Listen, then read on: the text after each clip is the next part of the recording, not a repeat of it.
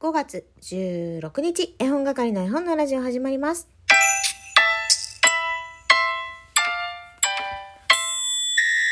こんにちは、絵本係のまこです。この番組は絵本つながる言葉、命をテーマに活動している絵本係が絵本の話をしたり、絵本じゃない話をしたりする12分間です。おはようございます。珍しく日曜日に収録しておりますが、ただいまライブを終えて、えー、収録しています。昨日はクレヨンハウスさん主催のゴミ太郎さんと吉武慎介さんのスペシャル対談をオンラインで、えー、見ることができました。めっちゃ面白かったし、まあ私がね、ゴミ太郎さんが本当に好きなんだなっていうのを、あの、目の当たりにしたというか、自分の心に正直になってみたら、私の推しはゴミ太郎さんだったっていうことなんですけれども、でね、あのー、またそんな話はおいおいどこかでしていけたらいいなと思ってまだなんかノートにはねこうつらつらつらつら何か書きながら聞いてたんですけども言葉にできるほど自分の中に落とし込めてなかったりまとまってなかったりするのでまたそれは次回にしようと思っています。で、えー、昨日おとといかおとといのねあの色水のエピソードがあったんですけれども、カニカマ大好きっ子の母さんがね、息子さんの色水エピソードが可愛くて可愛くて、自分の娘に置き換えて妄想してた。泣きそうになりました。と、いただきました。ありがとうございます。そしてね、あの、報告なんですけど、あの、色水をね、息子が作ってきて、持って帰れないから泣いたので、ペットボトル持ってきてくださいって言われて持って行ったんだけど、えー、持って行で2日後に私が確認した時には透明な水だった。でその透明な水を見て私以外の家族は透明じゃねえかみたいなことを言ってないか心配だわとかね。あのえこれが色水？とか言ってないかな。ドキドキするっていう話をしてたんですけどあの旦那に確認したんですよ。あれ見た時なんか言った？って。そしたら「え何も言ってないよ」って言ったからでそれでね「ななんで?」って聞かれたからね「えめっちゃ透明じゃない? 」って言ったら「あれ最初はもっと青かったんだよね」って言ったんですよ。なんと色水とは色が薄くなるらしいぞ。そんなことも知りましてね色水について何も知らない母たちがああだこうだ言ってる場合じゃないと思いました。でなんか旦那がねいつもあの保育園迎えに行ってくれるんですけどその時に先生にねあの薄くなってくんでって本当は出来たての頃はもっともっと濃い色だったんですけれどもで持ち帰る時にはまだ色が確認できたんだけど私が見るのが遅すぎて透明になっていたっていう話です。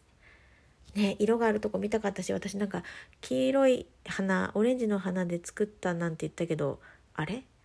青い花だったの？と思いながら。オレンジの花で水色にはならないよね？さすがに。っ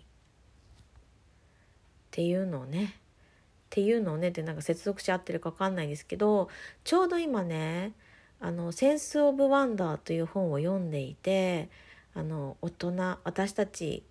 ねこういう大人よりも子どもたちの方が本当にいろんなことをもしかしたら知ってるんじゃないかっていうところにつながっていきました。まあ、知ってる知ってないというよりも感じる感じないって言った方がいいかな。それでまたちょっと別の話になるんですけどね今日朝ごはんを食べてたんですね日曜日の朝だから割とゆっくり家族揃って食べることができてでなんかこの雰囲気旅行に行った時の朝ごはんみたいだなってあのちょっと肌寒い朝にみんなでご飯を食べる。ななんかわかるかな？わかんないかな？なんか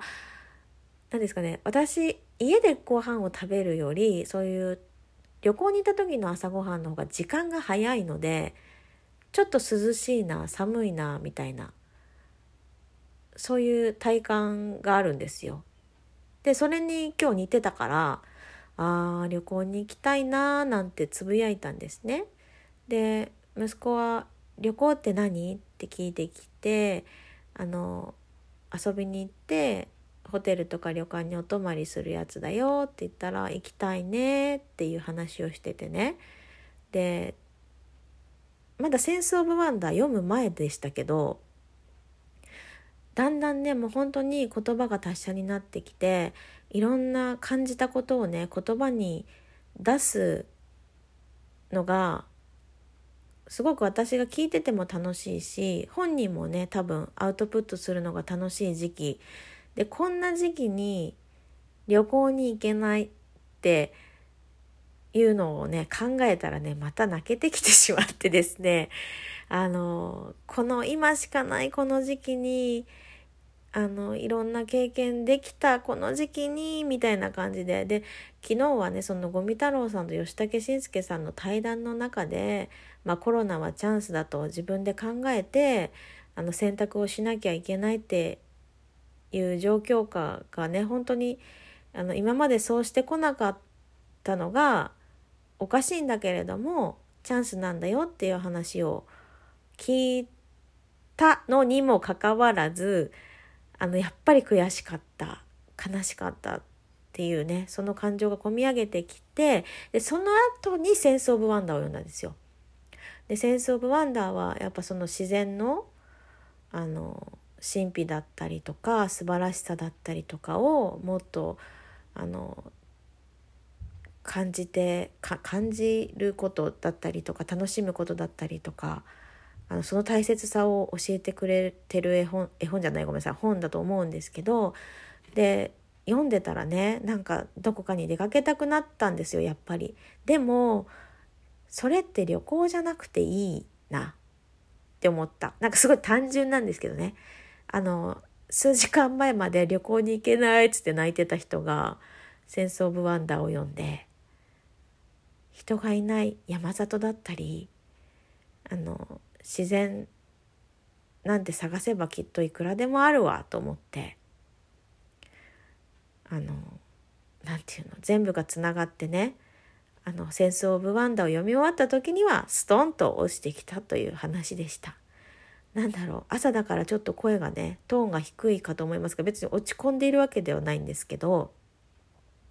やっぱりね子供と本とあの人の話からいろんなことが吸収できて楽しい毎日を送ってますってことですね結論はね。はい。というわけでちょっとだけお便り紹介していこうと思います。えー、花見正さんから昨日はライブに配信に来てくださりありがとうございました。コメントもたくさんいただいて嬉しいです。せっかく登壇してくださったのに、唐突な振り申し訳ありませんでした。またゆるゆるとお願いいたします。と、いただきました。あ、全然面白かったです。で、昨日って言ってもね、これちょっとお便りいただいてからだいぶ日が経ってしまっているので、えー、全然あの問題ないですし、むしろああいう扱いされるの私大好きです。どっちかっていうのね、えー、今後ともよろしくお願いします。ということで、あとはね、マリーさんからラビューと美味しい棒6本いただいてます。ありがとうございます。そしてイサリーちゃんからは、私のね、多分、我が輩は猫ではなかったという回に対してだと思いますが、えー、子供、女子たちがね、あの、いじってくれた、いじってくれたっていうか、私は多分いじられに、えー、自ら飛び込んだと思うんですけども、それについても、まこちゃんどんまい、にゃごにゃご、にゃごにゃご、子供って手強いですね、といただきました。そして、カニカマ大好きっ子の母さんから、こんにちは、私の絵を聞きました。ゾクゾクするお話でした。シュルルルルルルルルルって書きたいといただいてます。そう、こんにちは、私の絵のね、リアクションたくさんいただいてるので、嬉しい限りなんですけれども、そういえば、今から私はとあるものをコピーして息子と一緒に塗り絵を楽しもうと思うんですけど改正者さんが腹ペコアムシ45周年記念の、えー、イベントをされていてキャンペーンかされていて、えー、とホームページから塗り絵をダウンロードして塗ってそれをインスタかツイッターで上げると毎月えー、3名様にその塗り絵が表紙になった腹ペコ青虫をプレゼントしてくださるみたいですよ。えー、今から息子と挑戦しようと思っています。えー、こういうね、あの、絵本の出版社さんたちも楽しい仕掛けをどんどんどんどんしてくださっているので私もどんどんどんどん乗っかっていこうかなって思います。絵本をね存分に楽しみたいと思いますよ。それでは皆さん良い日曜日を。というわけで絵本係の絵本のラジオでした。さよなら。きょ